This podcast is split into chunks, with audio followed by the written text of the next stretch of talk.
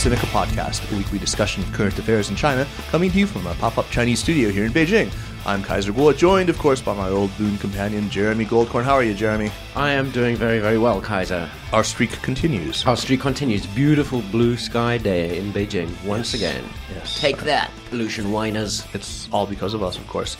Uh, today we're, we're gonna. I'm gonna. What I'm gonna do is I'm gonna introduce things and then hand over to you because you know, I, I know fuck all about the topic that we're actually going to be talking about, which is the game of golf, which is a, a game that's consuming the precious little arable land that is available to China. China has something like seven percent of the world's arable land, and of course about a fifth of its fucking population. So, and of course, you know, in this water impoverished country uh, especially here in the north, I can't countenance the idea of having uh, golf courses for rich assholes. But anyway, uh, we have today.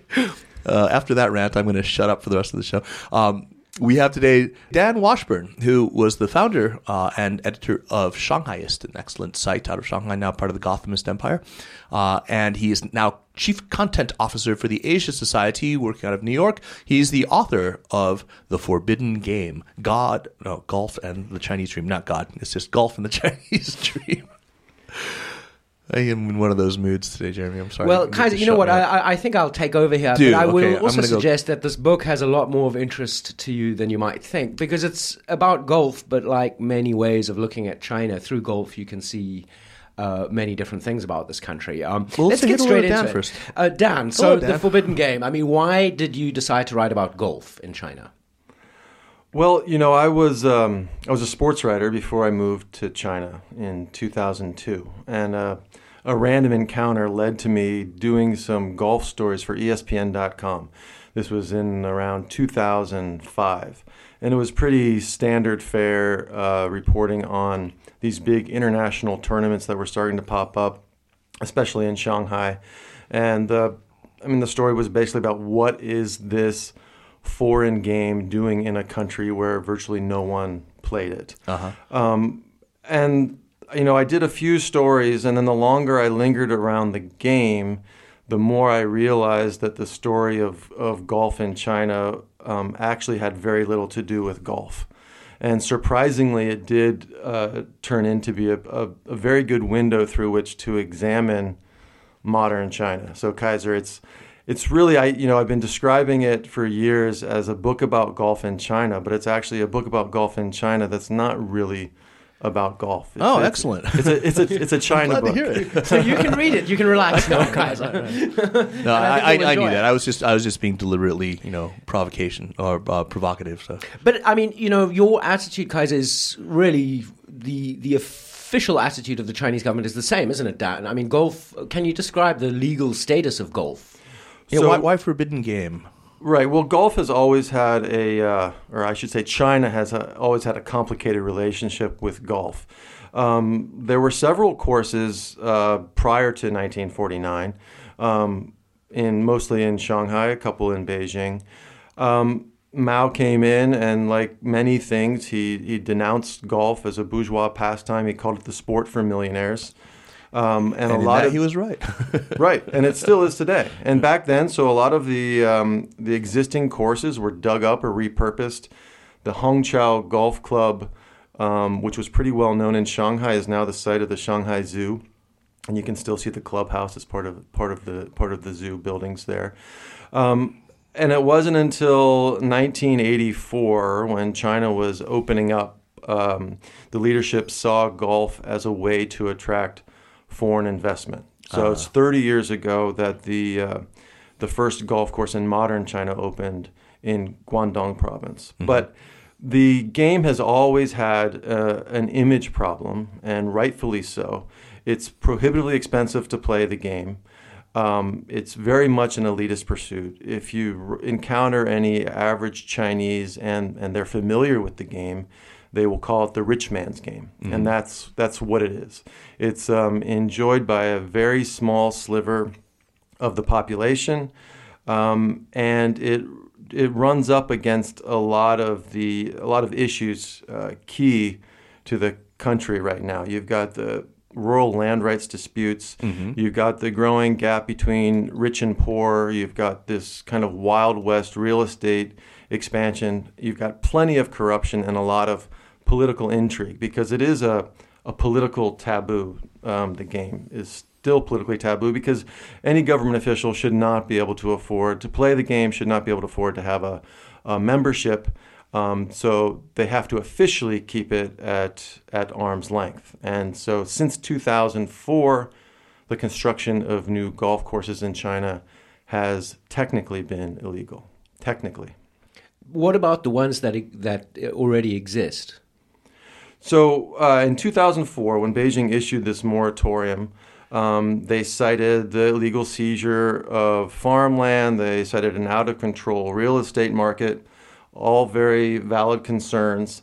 Um, but what they did was, in effect, turn their back. They issued this moratorium um, and then didn't enforce it and let what they were supposedly trying to stop grow more out of control. So in 2004, there were 176 courses, according to state media, 11 of which were officially legal, meaning they had the word golf in their in their business uh-huh. license. Uh-huh. And over the last 10 years, since the moratorium has been in place, no other country in the world has built more cl- courses than China, not even close. The number What's now, the current estimate now? It's between 600 and 1,000. That's the thing. No Jesus one knows Christ. the exact number because it's not regulated in any way. Um, it was a few years ago that the land ministry uh, turned to satellite images and trying to just pinpoint all the different courses to try to get a handle on the number.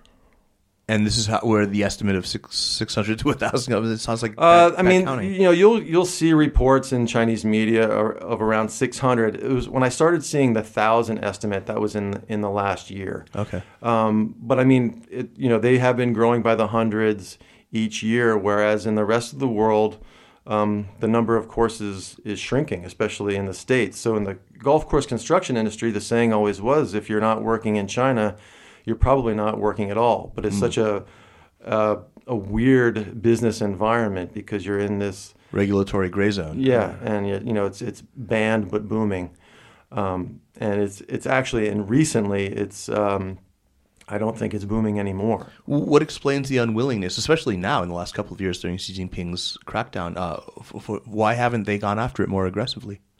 Well, they are starting to go after it aggressively right now. Um, what I've been hearing recently is the is that the construction of golf courses has almost come to a complete stop, and mm-hmm. there are strong rumors that they're going to be closing as many as hundred courses in the country um, next year, perhaps. But there's always been lots of, of rumors. Everybody says, "Oh, things are going to change," or "This will happen after Spring Festival." This will get better after the new regime comes in, and it, it generally doesn't happen. But the trend has always been moving upward. And now I'm not sure that um, that's going to be the case. Right. Well, the regulatory scares are always par for the course. What, what about the players? Uh, are you seeing a growth in the, the number of players here? And is it starting to? I mean, you know, in other countries, it's not really a rich man's game anymore. I mean, in the United States, you can there are places where you can play golf relatively cheaply, and sure, there are ordinary people who play it. Right? Yeah. Is right. that are you seeing that here, or is it still the preserve of the elites? It's still the elites, but you know there are more and more elites now in, in China. More people have money, um, so it is one of the few countries in the world where the number of golfers is on the rise. Mm. Now it's still technically zero percent of the population, but zero percent of 1.4 billion can still be a decent amount of, of people, and uh, it is a demographic that has certain brands and businesses salivating and is the type of consumer that they want to target.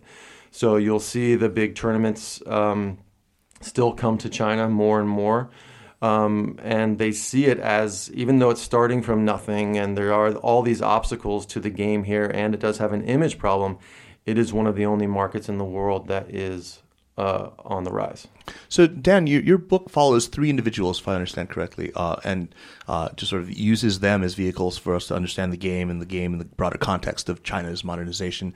Uh, who are these three people? How did you select them? And, and could you give us, you know, sort of quick thumbnail bios of who they are? And right. Well, I didn't want the book to be uh, just a dry work of nonfiction, one chapter on this topic, another chapter on this topic. I wanted it to be alive and, and character driven.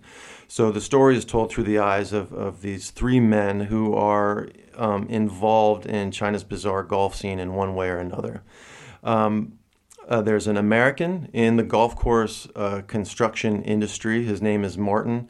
Um, he got into the the China golf course construction industry rather reluctantly in the in the 90s. Um, and people thought he was somewhat crazy for coming here because the industry was booming elsewhere, especially in the United States. But he stuck with it and um, eventually learned how things work or don't work in in China, and has been able to ride the wave of, of development here, and has been rather successful. So he gives the reader this literal ground level view of what it's like um, to, to exist in that you know the the business and political labyrinth that is China, and especially mm-hmm. existing in this legally nebulous area. Um, and so and he also gives the reader, a, you know, a Westerner to to relate to.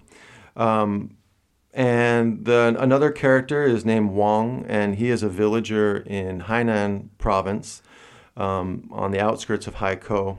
Where I imagine there's got to be a lot of golf courses. Hainan is one of the places where where golf has a, a, tentative green light because it's it's you know they're trying to pitch Hainan as the the next Hawaii, Hawaii or Bali or whatever it is this year, and so life for him, um, you know, hadn't changed much over the years. It was kind of a you know, a, a, slow, a slow way of life down there. He lives in this ancient village. All the villagers live in these lava rock homes with uh, ga- gable tile, tile roofs. Um, but in 2007, things changed dramatically. Uh, the villagers learned that this huge development was moving in next door to their village and would actually be taking some of the land that the villagers worked on. They farmed lychee trees or did other things on this land. And it, it's it's a huge development. Originally, when it was planned, it was um, supposed to be 36 courses in one development. 36 18 hole courses. Yeah, by far the God. biggest. By far the biggest. Uh, the the plot of land originally was 1.5 times the size of Manhattan, basically the size of Hong Kong Island.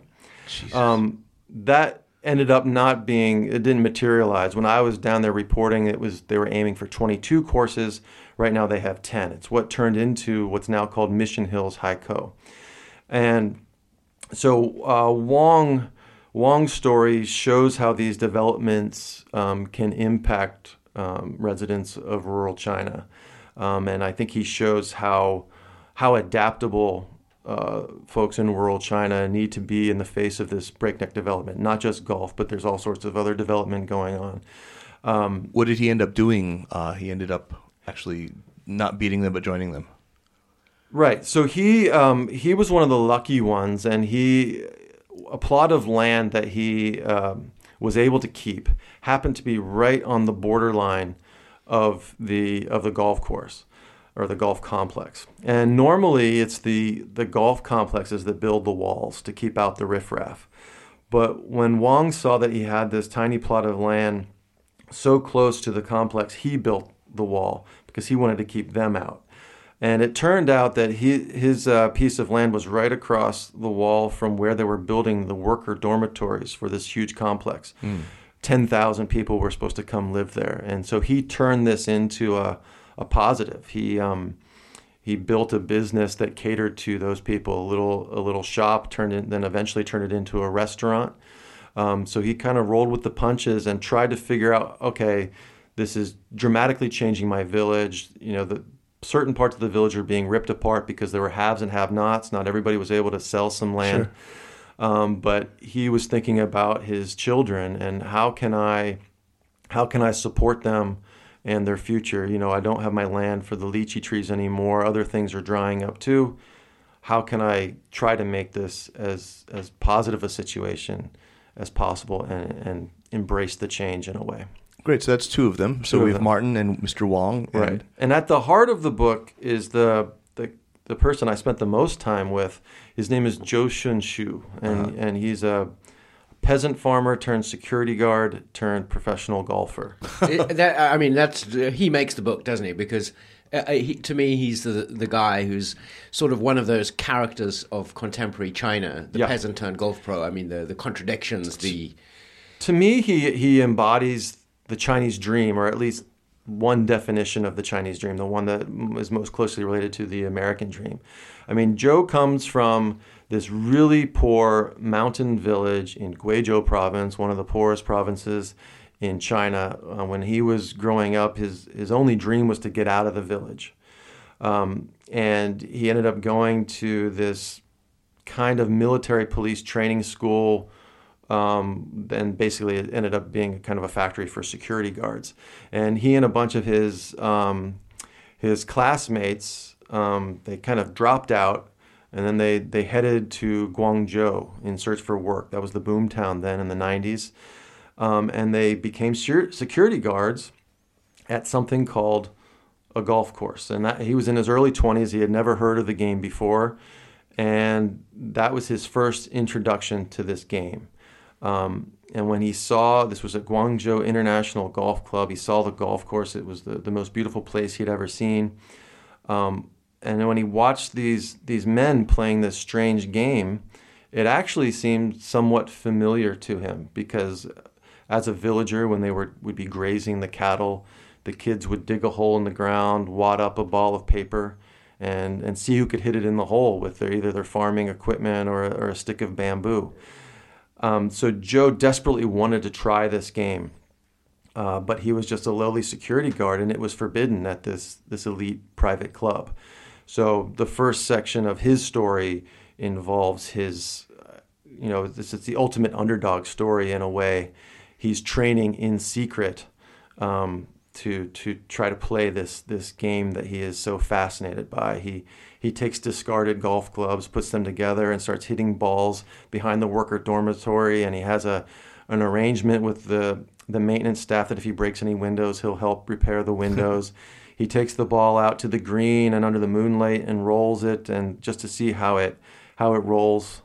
Um, and it's a several years of struggle before he's able to actually get on a course. And even once he's able to get there, there's always these these barriers. Like peasants will come on and steal the tee markers for the medal, and the security team would get blamed for it. So he'd be banned from the course for several more months. And it Jeez. So it's this the first several years before he actually gets to play on a course regularly. But he plays enough and has enough raw talent and enough dedication that he eventually becomes one of the first golfers on this this China tour, this domestic golf tour that launched in 2005, um, and that's where I met him in uh, in 2006. I was I was doing a story just. Um, because I knew a lot of these guys had these, these crazy backgrounds, you know, so unlike anything you see on the PGA Tour or the European Tour. Who, who is the typical pro golfer then? I mean, he's obviously not a businessman, but I mean, you know, in, in the United States, you start in, in high school or even even earlier. Usually, your your father or you know some uncle is a, a golfer. You play on a college team. Oh, how does it happen here? Are there are there well, it's changed. So when Zhou was starting out, you know, the first couple generations of Chinese pros were very much blue collar golfers huh.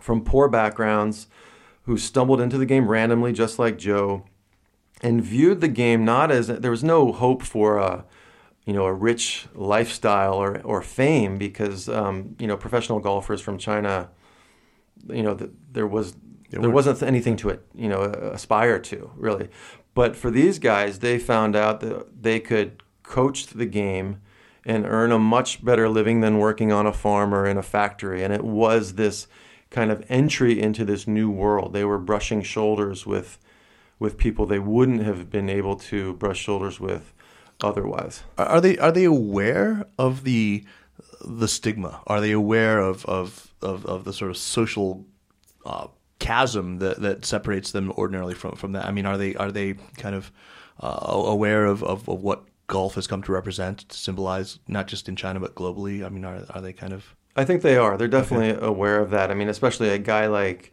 Zhou. He was on the other side of the coin uh, from the beginning. Mm-hmm. I mean, he was this lowly security guard, not allowed to play. Um, so I think uh, he viewed it as, you know, if I can get into this game, I am moving up a rung on the on the social ladder. And so he supports himself essentially now by by teaching people the swing and te- teaching people right. So I mean, he was chip, how to putt. The way he earned money was always from coaching. It was very hard to earn money from winnings from tournaments. In fact, on the first few years on the tour, he lost money. It was very much a, a labor of love for him. He wanted to compete amongst the best, and he wanted to see how how good he could get. But um, most of the guys on the tour uh, relied on either coaching. A lot of them made money from gambling, um, depending on the you know the local clubs that they would be involved with. Local businessmen would like to take them out on the course, and they they would maybe sponsor them in a way, or bet on on on certain holes. Um, so there was such a it was such a unique time um, for professional golf in China, and it mirrors in some ways professional golf in the West, say hundred years ago, huh. when the you know the amateurs were the uh, the well-to-do, and the pros were, were this ragtag group of itinerant uh, workers, basically. They'd been largely for immigrants. Yeah, yeah, yeah. And so um, there what there is this this relation there, but for guys like Zhou and his contemporaries, these guys who come from these these uh, these random backgrounds, their window of opportunity to be successful competitively in China, if it's not already closed, it's it's it's coming close to being closed because you could see it happening. You, you, the first generation of Chinese golfers who grew up able to play the game from a young age, come from wealthy families, their parents could pay for coaching, could pay to to travel, you know, to travel to tournaments. Whereas guys like Zhou were self-taught; they never had a coach. Um, and you saw this young generation coming up alongside of of Zhou's generation, and the contrasts were, were, were very striking. That's fascinating. Um, and it was kind of like a changing of the guard, and it happened so fast. the The window for these blue collar guys was was quite short lived, um, and I think now you're going to see most of the Chinese golfers are, are going to be these young, well to do golfers. Maybe spent a lot of their youth in in Florida and now that golf's back in the Olympics, there are the, these golfers who are um, funded by the state too. Do you do you think that will make a difference to to golf in China? The fact that it's become an Olympic sport. It will make a difference, but perhaps not in the way that we think. It's not um, spawning some sort of grassroots movement to get as many people involved in the game as possible, and you know, by odds, then we'll we'll have better golfers. Um, the Chinese government's approach to this is by creating an elite national golf schools. Yeah, so each province has one, um, and there's this elite national team, um, and it's it's really not pulling from the bottom up. It's it's pulling from the the, the top down. Because if you're the type of golfer who's going to catch the eye of the national team, it means you've already been um, performing well in junior tournaments. And to do that, that means you probably had to come from a pretty well to do family who had the means to uh, support this career. But what the Chinese government is doing now is pretty unprecedented. They're putting in a ton of money into this elite uh, team of, of young professional golfers. Um, because obviously, we all know that uh, China places a lot of value on Olympic medals. And um, golf is now an Olympic sport for the first time in, in more than than hundred years. And the way that you qualify for the Olympics, it's not just that China can create a team and say, okay, here's our team, we're going to Rio. Um, you have to qualify by earning world ranking points on professional tours internationally. And there are very few Chinese golfers doing that now. Mm-hmm. So this uh, national team, China is funding every aspect of their careers, room, board, training, travel, to try to get more and more Chinese golfers playing on these tournaments so they can accumulate the world ranking points that would allow them to qualify for the Olympics. So it's not going to be an immediate impact. It but, won't be Rio then. It may be next. Right. You know, in in in Rio, uh, it's going to happen faster for China on the women's side. There's already uh, Feng Shanshan. Doesn't is, everything? Feng Shanshan is one of the uh, top 10 golfers in the world right now. Right. Um, she's won a major tournament. Um, and so she could probably make some noise. What's, what's her background? How did she, she become, I mean, I think I didn't, haven't done much reporting on her, but she's from Guangzhou, and I think her dad might have been an official in a in a sports related department. Okay. Um, but I know that she did, as a teenager, go do some training. I think in South Carolina. Uh. Um, but I wouldn't say that she comes from an elite family. Um, not poor, but uh, not not elite either. But her situation is quite interesting in that you know she has won at the top level, uh, but she talks about coming back to China and you're really not getting recognized. I mean, there's obviously a certain the, the golf fans will know who she is, but it's not like she's reached the mainstream in any way. And I think that's reflected in her sponsorships too. She struggles to get domestic sponsorships, and that could e- either be a reflection on the Chinese brands um, not thinking that the golf market is is right for them, or maybe it's a, something to do with the image problem, and they just don't feel comfortable getting involved in that way. Is there an effort to keep it out of the mainstream here in China? I mean, for example, I, I don't remember ever having flipped through CCTV five and seeing golf televised. Is is that? Um, I don't know if there's a, a, concerted effort, but it's just such a, a niche sport that it does exist outside the mainstream. And I mean, it's a it's a country with 700 million peasant farmers, so it's not really um, it's out of the reach. It's not even something that the average Chinese person can can think about.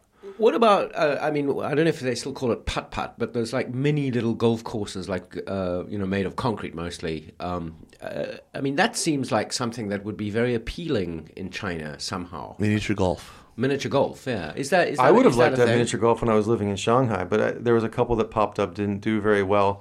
I think there's one down in Kunming, um, and there was a big tournament there, but it's not a mini golf tournament. Yeah, and that's not. I don't know. It's not. I don't know if that's the way to to to get interest uh, amongst a different class of people. You know where the where the game is a bit more accessible is at the driving ranges. Hmm. Um, so you'll see driving ranges be. Uh, There's one right by your house, Jeremy. Actually, that's an. Uh, I think that's a, a, small, like a nine-hole golf course. Actually, okay. it's not a driving. I mean, there, there, there's yeah. also a driving range so there. Yeah. I mean, right driving yeah. ranges are are how you can make it a bit more accessible because it's not not quite as expensive and um, it's it's easier just to get get a taste of it. Right. Um, but it's still it's still, I mean, a very small sliver of the population is is playing the game. So I'm I'm sold. I mean, I, I think that the, the idea for the book and, and the vehicle of these three individuals, I think this sounds like it was extremely well well chosen. I, I'm I'm going to read it. Good, Kais. I'm yeah. glad your mind right. is still I, I, open enough to be converted. Over. However, I, I, I do want to I do want to turn turn the conversation to the uh, to the environmental impact of it, golf well, uh, courses. and a little bit more than that, maybe we can even extend it to: is golf actually evil or not? I mean, you know, we're talking about the development of the sport that uh, definitely the environment uh, environmental issues. Yeah, I mean, it's, it's sort of China. representative of all the baneful aspects of, of, of globalization. I mean, that and, is like and, and Chinese style breakneck development, right. ri- ri- riding to roughshod over you know people's rights, taking their land. Yeah, I mean, what and environmental degradation. Right. I mean, the, the the the truth is in China, you know, all these courses were getting built. Um, in the big cities, yes, there was demand, but a lot of these courses are not were not getting built because there was any uh, definite connection to a, a need uh, to to uh, accommodate more golfers. The golf courses were all uh, ways to sell luxury homes. You know, it's it's part of the the real estate game. Um, I you know whether golf is evil or not, I, I would say that the growth is somewhat inevitable, and there are smart ways um, to grow the game. What what the government did by turning its back and basically letting it grow unregulated, I think was obviously the the wrong approach. And the guys working in the industry, they really, you know, they were tired of looking over their shoulders for the you know the Beijing Golf Police and seeing helicopters going overhead and wondering what what was coming next. They wanted to know what are the hoops we need to jump through to do this the right way, because um, there are you know there are regulations um, there's environmental regulations, and there are ways that um, you can build a golf course in a smart way, or only build them in areas that uh, that can sustain them, or on have enough on, rainfall on land that's not you know not arable land, um, and it's and they, they can they can recycle the the water. Um, there there are ways to do it correctly, but uh, I don't know that the developers really had that in mind, and it wasn't like the the regulators Who, who, who- by the way, who would have regulatory oversight over something like this? I mean, is it just sort of the land use? I think it varies. It's local. It's Okay. local. Okay. Um, and it it varies from place to place how much things are are enforced. Mm-hmm. I mean, there's a lot of the the red envelope culture here. Um, so I, you know, people I talked to in the industry, uh, they said a lot of times they were left to police themselves. And you know, some people are going to do that, and and and some some de- some developers are are obviously not going to do that. Um, so I, I think um, there's a way to see it grow in a in a at least moderate, sustainable way.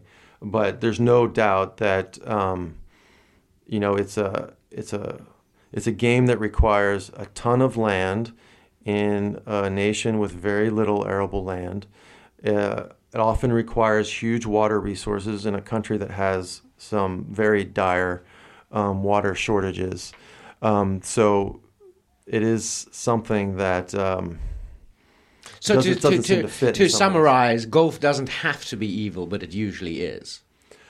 Well, I don't know about that. I mean, I, I think in in China, um, it there there ha- could have been a smarter way to to ease it ease it on its path. Well, uh, I guess my, my, my final question for you uh, before we move to recommendations is uh, we, we've seen a choking off of the supply now uh, in the last couple of years, as you've suggested. The, the rate of, of, of new golf courses coming online is slowed appreciably uh, and maybe has even been scaled back. Uh, what about demand? I mean, the other side of the equation is a, a lot of these people, presumably, and they're not just uh, businessmen, but also officialdom used to play the game an awful lot. Is is demand now shrinking as a result of, of the crackdown on, on corruption? Well, it was always kind of taboo for officials to play, but um, obviously some some did. Sure. And I've been talking to people just in the last couple of days here that say yes. I mean, like many other things, uh, part of the corruption crackdown, uh, you know, the golf habit has had to go go away for the officials, but the game still is growing in China. More, there are more golfers each year. And if they are going to close down, you know, a bunch of courses, if the, the rate of construction is is is going to come to a halt or slow, one wonders how that is what's going to happen there. If the number of Prices golfers will go keeps up. If the number of golfers keeps going up and the um, number of courses doesn't, um, at some point you're going to reach uh, you know max overload there. Um, I don't know. It's a, it's it's it's a very um, you know it's I haven't been back in China for three years, I see. and I've been struck by the amount of uh, pessimism and concern that I, I hear from a lot of people, um, not just in the golf industry but in other industries as well. Um, so it's going to be interesting um, to see how to see how things play out. Interesting indeed, and I look forward to, to seeing the next installment when you uh, um, do a little research and and and uh, write write something about this. Please let us know. Uh, Jeremy, time for recommendations. And what do you have for us this week, Mr. Goldkorn? All right, I have this week uh, I, something I've mentioned on the podcast before. Uh, ESWN, uh, the blog, the, the classical Soong, blog. Roland Soong somehow uh, posted again just this week, um, and he's posting translations of Chinese language reporting on Occupy uh, Hong Kong, Occupy Central, um, and they're quite interesting. Uh, particularly because um, many of the source materials are written in that Cantonese Chinese, uh, which even though written Chinese is supposed to be readable by all, but that Cantonese stuff is not very intelligible to people schooled in Putonghua. Um, and he, he's basically just translating these materials, which I think is a, a valuable service. Where's he been? What's he been doing? I have no he kinda idea. vanished from my. I have no idea. He popped up, and I, I sent a tweet. I wrote a tweet to him saying, "Please don't go away again," but uh, no response. I have no idea. He's already gone away again. That's a pity. Well, um, make sure to catch him while he's still available. Dan, do you have a recommendation for us this week? I do, and if I may, it's a, a little self-serving. It's an Asia Society uh, recommendation. Uh, my colleagues in Los Angeles are are hosting the the U.S. China Film Summit, um, talking about how Hollywood and China are being are becoming more and more intertwined. Um, and uh, next week, or maybe that's this week when this, when this is airing, um, if you go to asiasociety.org, you will be able to watch all of the panel discussions and see some reporting from my colleague Jonathan Landreth at ChinaFile.com. Yeah, yeah, and Jonathan, of course, was a, a, a film correspondent for an awful That's long right. time. And uh, my other colleague Tom Nagorski will also be writing from from the summit as well, and also uh, my colleague Jonathan Karp, who also used to be a, a journalist here. Um, so uh, look for that at asiasociety.org and ChinaFile.com. It should be interesting to see how Hollywood and China are learning to coexist and uh, grow together. That's an excellent recommendation, and it's not at all self. I mean, I mean, you're perfectly welcome to plug Asia Society or China File anytime you want on our show. um, I guess my turn. Uh, a former guest on our show, Christine Larson, has written a terrific piece in Science. She reports for Science uh, in sciencemag.org. There's a uh, piece about China's efforts to combat Ebola.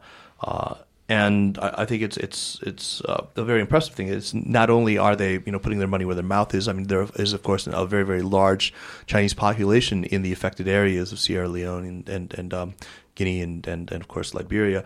Uh, they're also uh, sending a crack team of, of troops, PLA troops, there to build a quarantine ward. Uh, it's some excellent reporting in Science. Uh, we'll put a link to it up. Um, I'm I'm you know quite impressed so far with the kind of low key uh, response. I hope that I, I, don't regret being impressed with the low key response that, that China's had, considering its very, very large um, population, not only of Chinese living in West Africa, but also of West Africans who travel regularly to, to, China, especially to the south. Um, they're so far only basically testing people for fevers, uh, have not reported any cases of Ebola so far.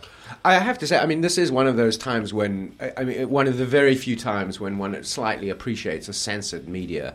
If you compare with the absolutely outrageous, ridiculous scaremongering going on in the U.S. media uh, in the last couple of weeks about Ebola, and I mean, can you imagine if if if that kind of coverage was in China? It would be SARS and Ebola, you know, that, that kind of Fox News, ISIS and Ebola are coming over the border. I mean, it would be a complete freak out. So I think. Uh, we're quite lucky that so far it's been low key. You said that. Touch wood. Touch wood. Dan, thanks. That was fascinating, and I really am going to read your book. That's uh, that's great. I'll, I'll put it on the list. Uh, thanks so much. Thanks for having me. I'm glad I won you over. Yeah, it was good. Um, Only took 40 minutes. I'm, I'm, easy. Uh, Jeremy, and I guess we'll, we'll see you guys next week, right? Yeah. Okay, terrific. We'll see you next week on the Sinica Podcast, and until then, take care. Bye bye.